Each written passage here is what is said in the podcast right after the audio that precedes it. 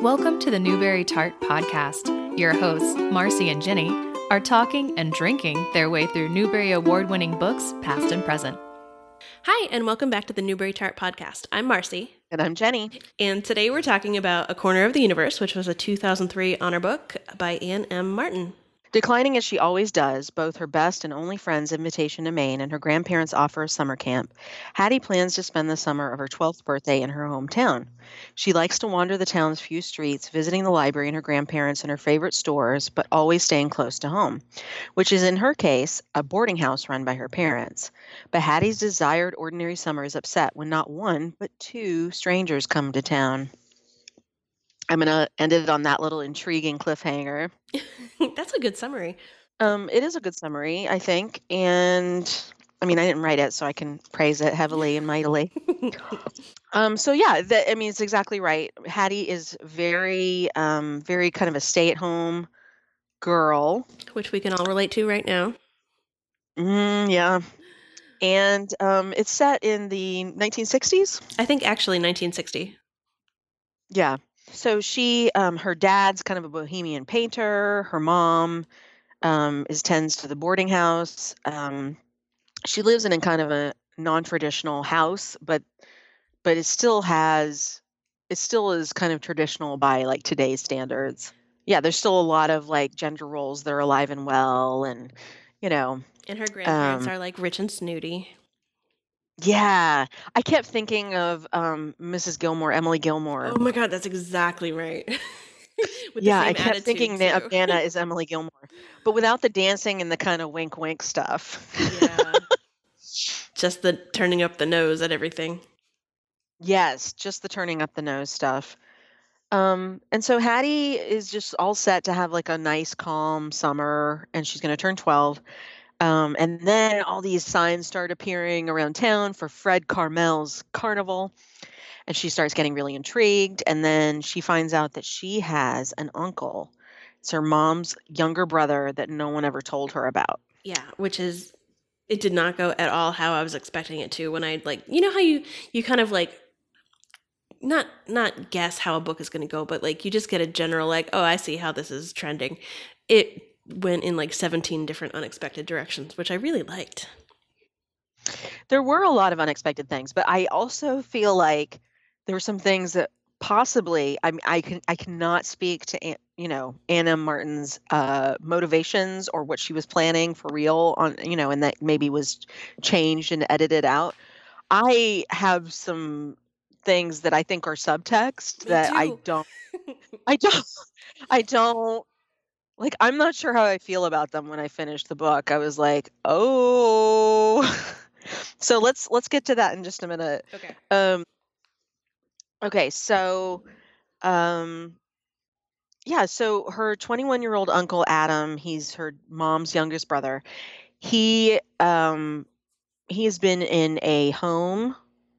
Um, quote, unquote, school, a special school that has now closed permanently, so he comes home to stay for the summer. Um, while they find a new one. There are some derogatory words used, um, and it comes to light that Adam has some mental mental um, mental difficulties, as they phrase it in much blunter terms. Um, I feel like we never really learn what is going on with him. No, they mention possible schizophrenia or autism, um, which was interesting because when I did just a smidge of research about Ann Martin, because she, you know, she's one of those authors that you grow up reading her books, but um, you don't necessarily know a whole lot about her, actually. Even hmm. from when she was a teenager, she volunteered at a place near near her home. And then later on when she was a teacher, she actually did work with kids with uh, lots of issues, and especially autism. Oh, huh. Well, that gives whole new meaning to the um, Babysitters Club book. Christy and the Secret of Susan. Yes. So I was reading an interview that she did, and she was saying that the books like that one and the ones that dealt with darker topics were actually always her favorite to write, the ones that had more difficult themes. I mean, one could argue that a Babysitter's Club book is hard. It's hard to get a full scope of an issue in a Babysitter's Club book. Sure. But I do think that it was it was a good try, you know, like It's it. I remember it, it's been years since I've read it, and I'm sure some of the language is outdated. But I do remember thinking that there was a lot of trying to show that Susan is a person and is just a different type of person. Not that she's not good or not okay. She's just a different type of person. Mm-hmm. Um, and I thought that was pretty neat for the time that it was published, because I think, you know, even in the eighties, nineties, there there was a lot of separating of people with various conditions away from so-called neurotypical people. I was really surprised, actually, when I reread this, that they even mentioned autism specifically. I was like, that I, I just felt like it was um, really well handled for the fact that it was written almost twenty years ago. So, yeah, so I I didn't think about this until we were just talking about it, but the thing that Adam does with the numbers, with the dates. Oh yeah. That's something that Susan does in the um, Christy and the and the Secret of Susan. So um, that must have been something that she saw in her work to, to have written. Yeah, I, I, yeah. And it looks like um, the term autism was actually published first in nineteen thirty-eight, so it is not anachronistic for the nineteen sixties. I think, particularly in a family that has been touched or has dealt with that, that is a possibility. That's something they definitely would have known. I think for the general population, they may not have ever heard of it before, mm-hmm. or have any idea of what it really is. Um, but it looks like it's not. It it definitely falls within the dates of, of being an okay, like an actual term that could have been used. But that's that's another thing that I thought was really interesting, is that um, Hattie, um, Hattie is very supportive and very open-minded and very loving toward her uncle, um, while still picking up on facets of his personality and his behavior that were confusing to her, but it never felt like she was being judgmental and mean in any way. No. Like, she ended up being protect, really protective and trying to figure stuff out, um, rather than like just completely kind of dismissing him or just being scared and, and distancing herself from him. Yeah. And I thought that was really, really a great character trait on Hattie's part. Yeah, and I don't know, it was just, it was, it was very interesting to me. I loved how she wrote the relationship, because even though this was an uncle she never heard about before, and she's clearly not good at making friends in general, and she admitted, like, sometimes when his behavior was scaring her, you know, or was off-putting, but she loved him. Like, she just wholeheartedly, like, he became, like, her favorite person instantly, which was great. Mm. I don't know. I've found this, maybe not so much in the Babysitter Club books, but in... in Anna Martin's, like, non-series books, I always found, even as a kid reading them, that they just made me think a lot. Mm-hmm. And there were a few parts in particular that I was just really struck by. So at the end of chapter four, Hattie has just learned about Adam, and she hasn't met him yet. And it's at the very end of the chapter, and she just thinks to herself, if a person is kept secret, is he real? And that struck me so hard. I don't even know why exactly. But to have that in a kid's book, I thought was just, first of all, a huge, um, shows a huge amount of trust in, that she has in her readers. And then second of all, what a really interesting thing to think about. Like, of course, the people we don't know about exist outside of us. Yeah. You know, the people that we have no idea what their names are, or they live on the other part of the other, you know, an entirely a different part of the world, and we don't know anything about them. Of course they exist, but this idea of, if someone's kept a secret, are they real, is really interesting to me. I so I think it falls back into the idea of, like, names have power, and yeah, just that kind of almost folk folk tale idea of names having power, and that if you don't have a name, in some ways you don't exist. Um, yeah, it's just a lot to chew on.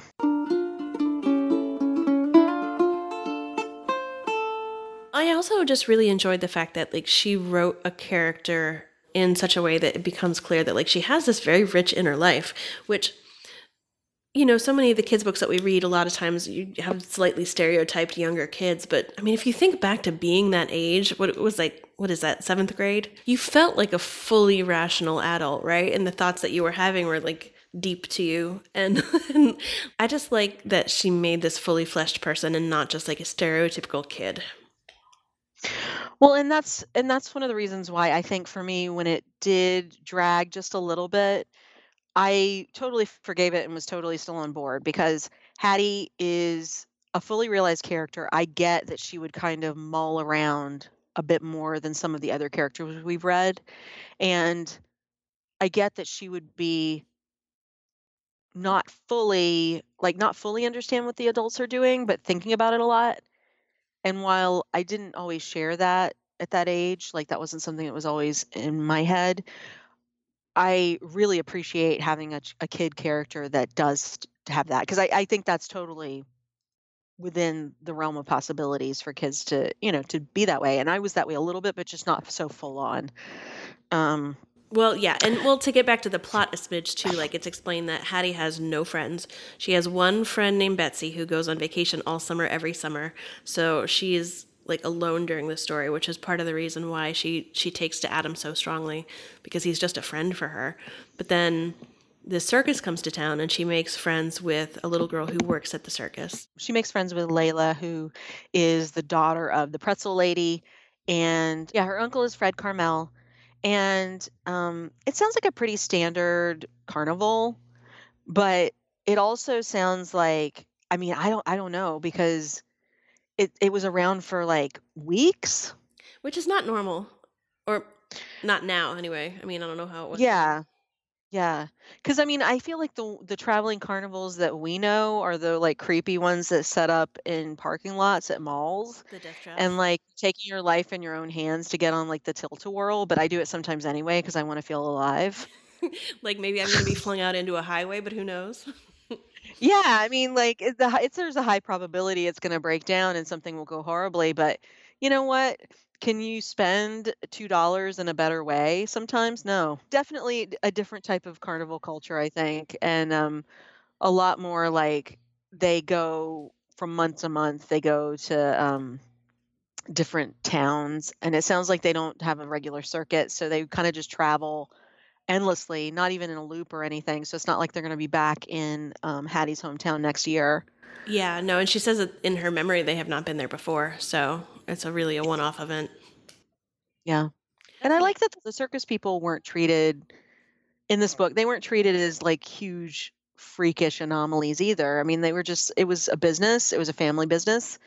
And I like that it was just kind of like, oh, the pretzel, oh, she just can kind of stretch, you know, and like, and then some of the people had like, had, um, were born with different things that made them into these, you know, sideshow characters. But the people that live and work with the circus, they that's they are just part of their family, and they're not seen as different, um, even though they're advertised to make their living by looking different. I thought that was that was nice. I mean, maybe not actually what would have happened in that day and age, but that was that's nice. That's a really nice idea.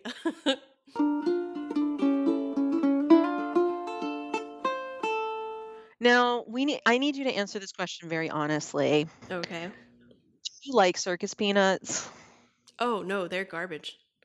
Um, okay, wait, good. Do you mean actual peanuts or the like the candy circus peanuts? No, the candy, the the like orange beige oh, no. marshmallow, up- but not marshmallow, hard peanut shaped candy. We called them doorstops growing up. Oh, yeah, we're like, who wants a doorstop? And the, the answer, of course, was nobody ever. But um, yeah, no, those are horrific. I mean, I remember sticking one in my mouth and thinking it was going to be a marshmallow, and then it was just like a bar of soap. Like it was, I couldn't bite into it. It just like basically just started to lather in my mouth, and it was horrifying. No, it's it's one of the, the small class of candy that I'm convinced that they made one batch ever, and it's just been recirculating because nobody ever eats them. Oh, God, that means that all of them have been in someone's mouth at some point. Well, I just mean like they never were able to oh. un- unload the, the original pile of bags of them, you know. But I, I promise I'm going to I'm gonna do something with them.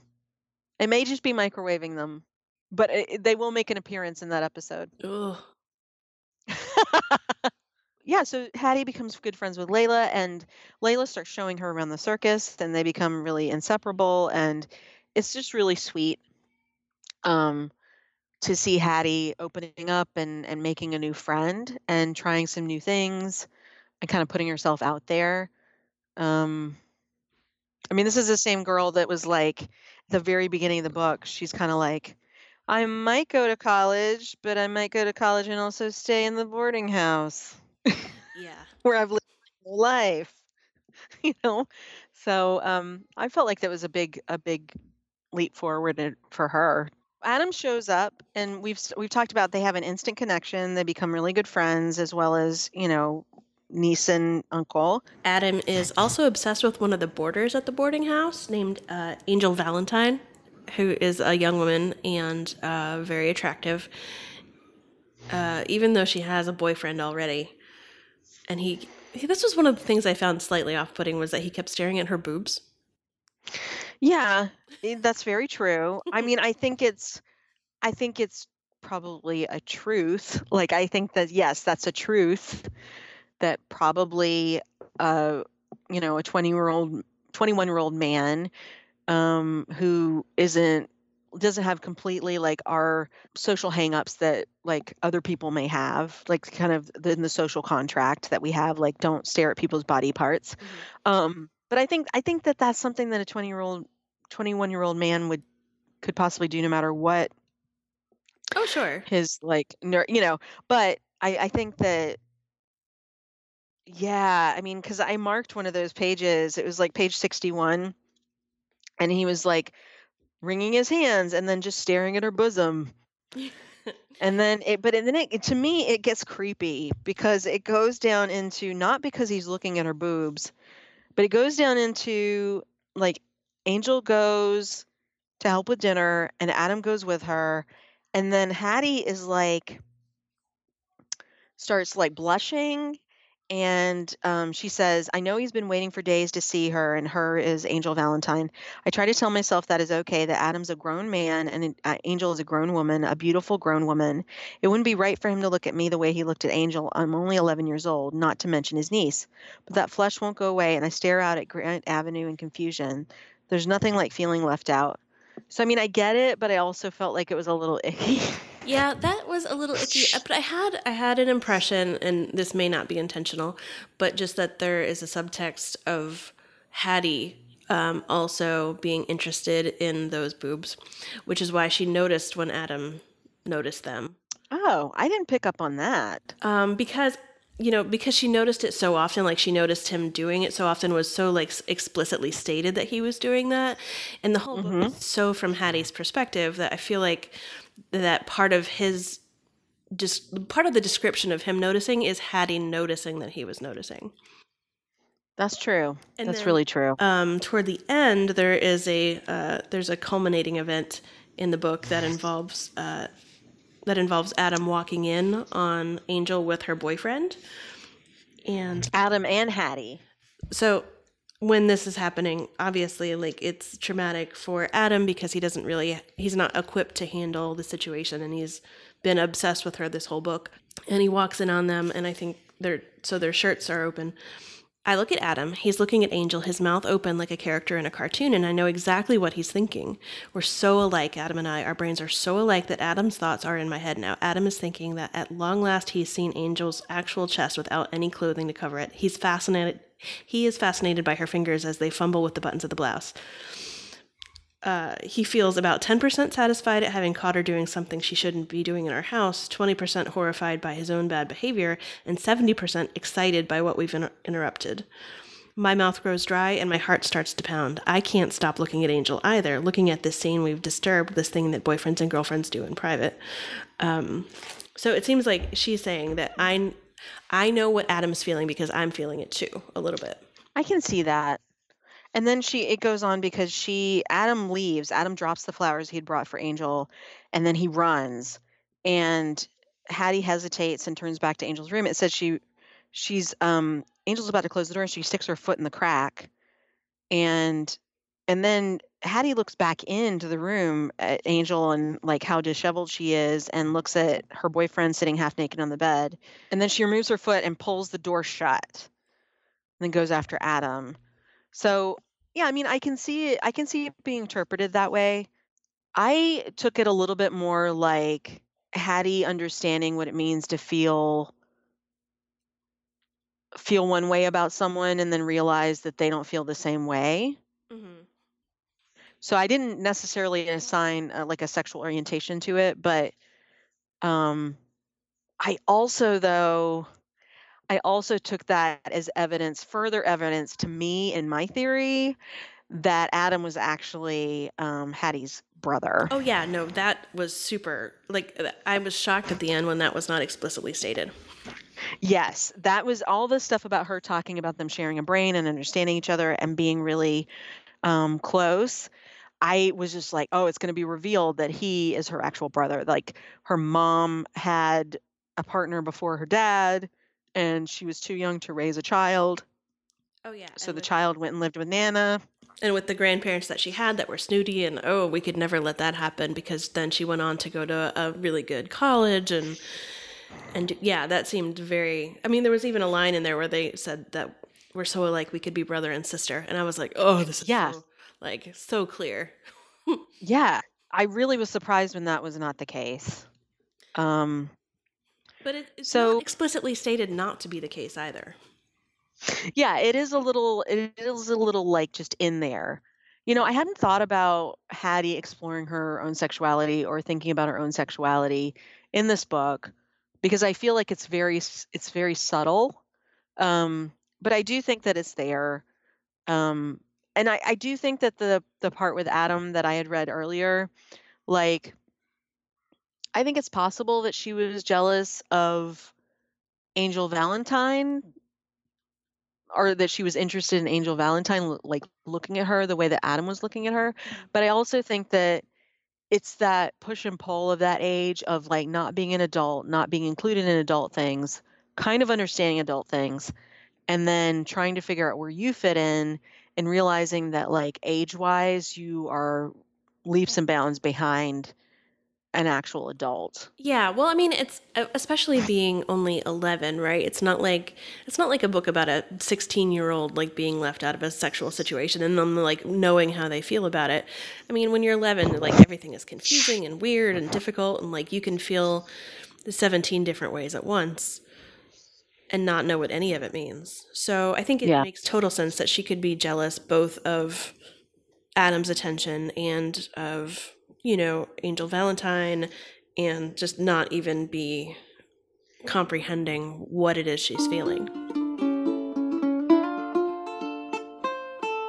The brother thing, right? So that oh, I, the brother thing, that is, I mean, I just couldn't get, I couldn't get over the fact, I could not get over the fact that that wasn't resolved, because I was like, this is here, this is in this book, that they are brother and sister. Yeah, well, I mean, they they seem so similar, and there's this scene at the end of the book. So she's been like looking at home movies and things this whole time, and t- they talk about the home movies. And at the end of the book, she finds this this reel that she has not seen before, and it's labeled Mercer, which is her mom's college graduation, right? And then she realizes, you know, okay, that must be nineteen forty-three. Adam would have been five then, and suddenly then he like bursts into the picture. What is, yeah, that's actually the quote. And suddenly he bursts into the picture, and like he runs up to her mom and hugs her like on the stage at her graduation. I'm like, oh, they're finally going to say it. And they don't. Mm-hmm. It's like the last page yeah. of the book. And it made yeah. perfect sense to me that that is when they have this reveal that that is her son and not her brother. And they don't do it. Yeah. I don't know. I wonder if like they think that would have been too complex of a reveal, but at the same time, we have what actually does happen.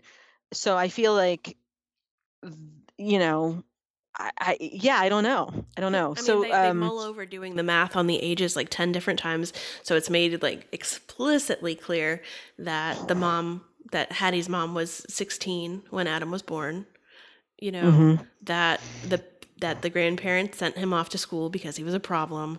Like there are all of these things that just seem so exactly perfectly to line up for them being siblings. And I, I get it. It could be, it could be all in the way you read it. Right. It, so she has mm-hmm. it laid out perfectly, and she has all of the contextual clues there without ever actually saying so. So you could read it whichever way you prefer. And by not saying, you know, in a way that makes it more interesting. I mean, that just makes me wonder if, if she was told to take it out, or if she, like, if there's a possibility that she didn't realize it was in there. Um, because that can happen. I guess, but it's just perfectly written. I mean, when you read about, in the author's note at the end of the book, it says, uh, like Hattie, I found out as a young girl that I had had another uncle and that he had been mentally ill. Um, unlike Hattie, I never had a chance to meet him.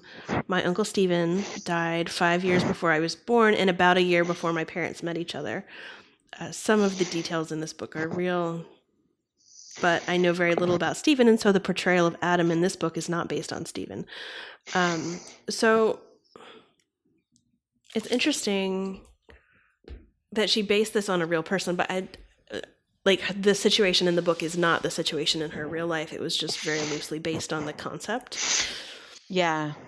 So the fact that the real life basis for the story was not her brother, I think, doesn't take away from the the reading of Adam as Hattie's brother. No, but that might be one of the reasons why it wasn't revealed. Right.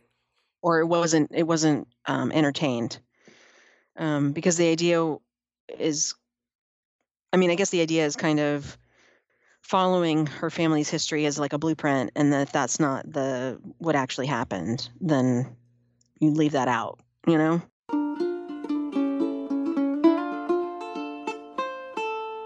Layla and Adam end up meeting um, through a trip to the carnival, and they join forces to create a birthday party for for Hattie for her twelfth birthday. Well, I mean, it just causes more tension with her with her grandparents, because they had had a like an event that they wanted Hattie to go to that same night, but Adam is so worked up about it that they're like, yeah, of course you can go, and it's not like them at all.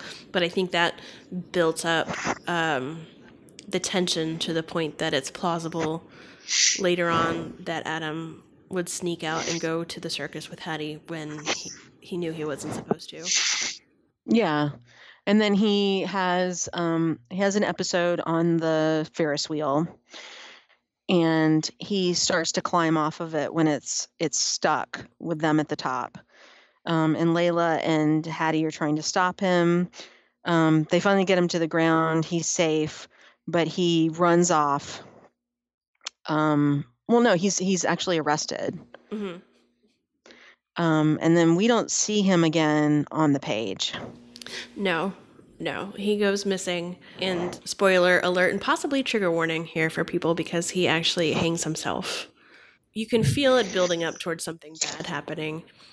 And it's almost like she was expecting it when she hears the news, because he had been missing and they found him. I feel like she's been very sort of open the whole book, like not with the other characters, but with us as the reader. It's not the only um, anime I've read that has a suicide, because um, there's a book called Slam Book by her that ends with a suicide. Oh, I remember that. Um, yeah, that book was very, it was a very heavy book to me. The book sort of ends, you know, like there's a funeral and she gets up to talk about him, and she doesn't even say very much. She's really more concerned with, like, I don't know, her acquaintances who are always kind of mean to her, and part of the reason that she doesn't have any friends are there to just gawk and giggle. And she, mm-hmm. I think that's that's the tipping point for her, realizing that she doesn't really care. Yeah, you know, that's and, true. And, and that she shouldn't care. And then all she really says about Adam is that some people called him a freak, but, you know, he wasn't a freak, and he was somebody who can lift the corners of the universe. And it, it doesn't even matter if, like, the people in the audience understood that, or those giggly, horrible girls understood that either. But, like, I think for her, recognizing that that's the more important thing was was really the uh, the character growth for her in the whole book. Yeah. Which is good, because I know, no, I I know grown-ups who need to make those kinds of turns and don't. So yeah, no, that's exactly true. Um, yeah, it's exactly true. So I guess bottom line is, did you like this book? I did like this book. I felt like there was, um, there were parts of it, like I said, that I thought were a little slow for me, but I don't think that, I think it was very true and consistent to the character and her thoughts. Um, and there was, you know, the stuff left hanging a little bit. But I did like this book. I thought it was really interesting. I thought it was measured. And I thought it was an interesting inclusion. Like, I think this year of Newbery books, more than any other that we've covered so far, feels so different, but still have very similar through lines. And I fi- I'm finding that very fascinating to see. Yeah. Like a theme without an actual theme. Yeah. So the theme is like, they're very, very focused on one kid's story. Um, and one kid's maybe change of scenery. And at the same time, the settings and the tones and the styles and the characters themselves are so different from each other. It's it's kind of remarkable. Yeah. I think it just, I, I'm sure that it's like this with other years, but for some reason it really, this really stands out further and more. It stands out more than, than other years that we've already, that we've done.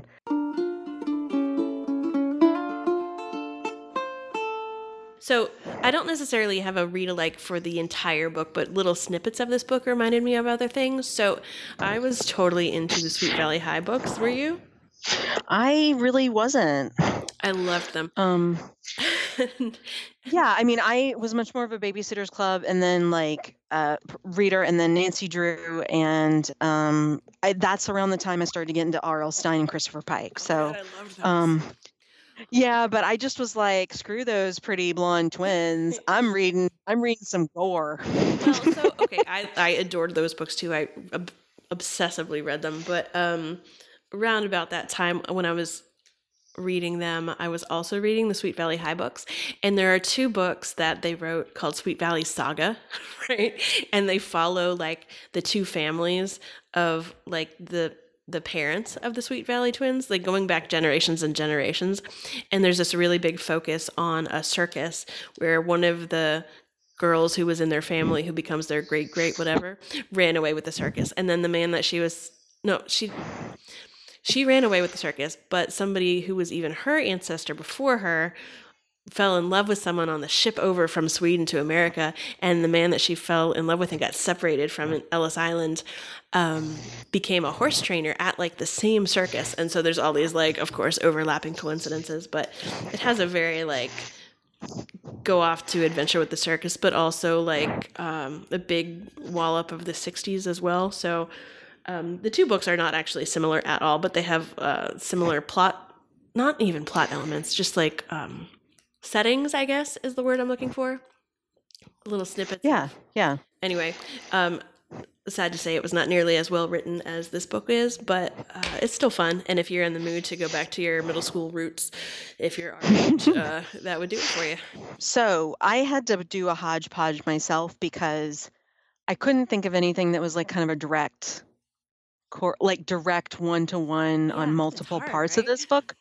Um, so for for the sixties setting and like meeting a new family member or revisiting a family member that you didn't haven't really spent time with in a long time and things kind of going a little awry.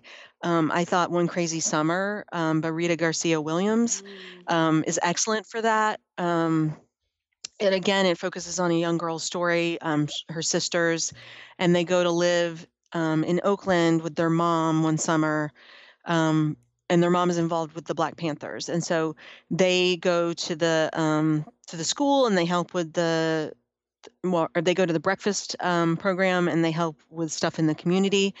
And um, their mom is um, not who she thought they not who they thought she was going to be. And so things, um, there's a lot of family drama as well as being against, being set against this really interesting historical time. Uh, it also reminded me of The Paperboy by Vince Vawter, which we covered in our first season. Oh no, second season. Um, just that idea, just like that book, I felt like this book kind of has a little bit of a smoke or a haze on top of it. So you feel like you're looking back into someone's memory and you're not quite seeing everything crisp and clear, um, but it has that nostalgic feel um, of a different time. Uh, so that that was for that. And then um, the Countdown, a Countdown, the first book in the sixties trilogy by Deborah Wiles. Oh um, so good, so good. Yeah, for that for that sixties content as well. Um, I just couldn't really think of a one-to-one on this one because Hattie is at first glance, I feel like she's she comes off as a not complicated character, but as the more I read of her and the more I think about her, there's just so much to her character. It's hard to find another character like her. Um, so, so yeah, um, those are my read-alikes. Um, and uh, I'm sure we'll come up with some kind of Ferris wheel or carnival themed cocktail when we are allowed to be together again. Um, if, if and of course, happens. There's the circus peanut. Yeah, there's the circus peanut to look forward to. Oh, so gross. And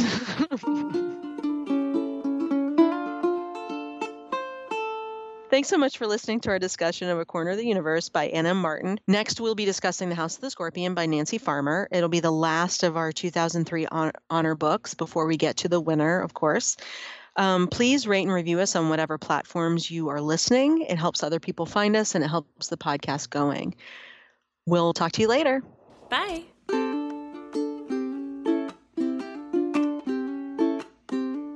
Production assistance for Newbery Tart is provided by Raphael Siebenman and Liam Grove. Graphic design by Liz Meitinger. Intro and outro by Ariana Hargrave. Theme music for this podcast is provided by the laid-back and local Throckmorton Ukulele Band. You can hear more of their music on Facebook. Find more Newbery Tart episodes at iTunes, Stitcher, or wherever you listen to your favorite podcasts. Our website is Newbery Tart. That's N E W B E R Y T A R T dot com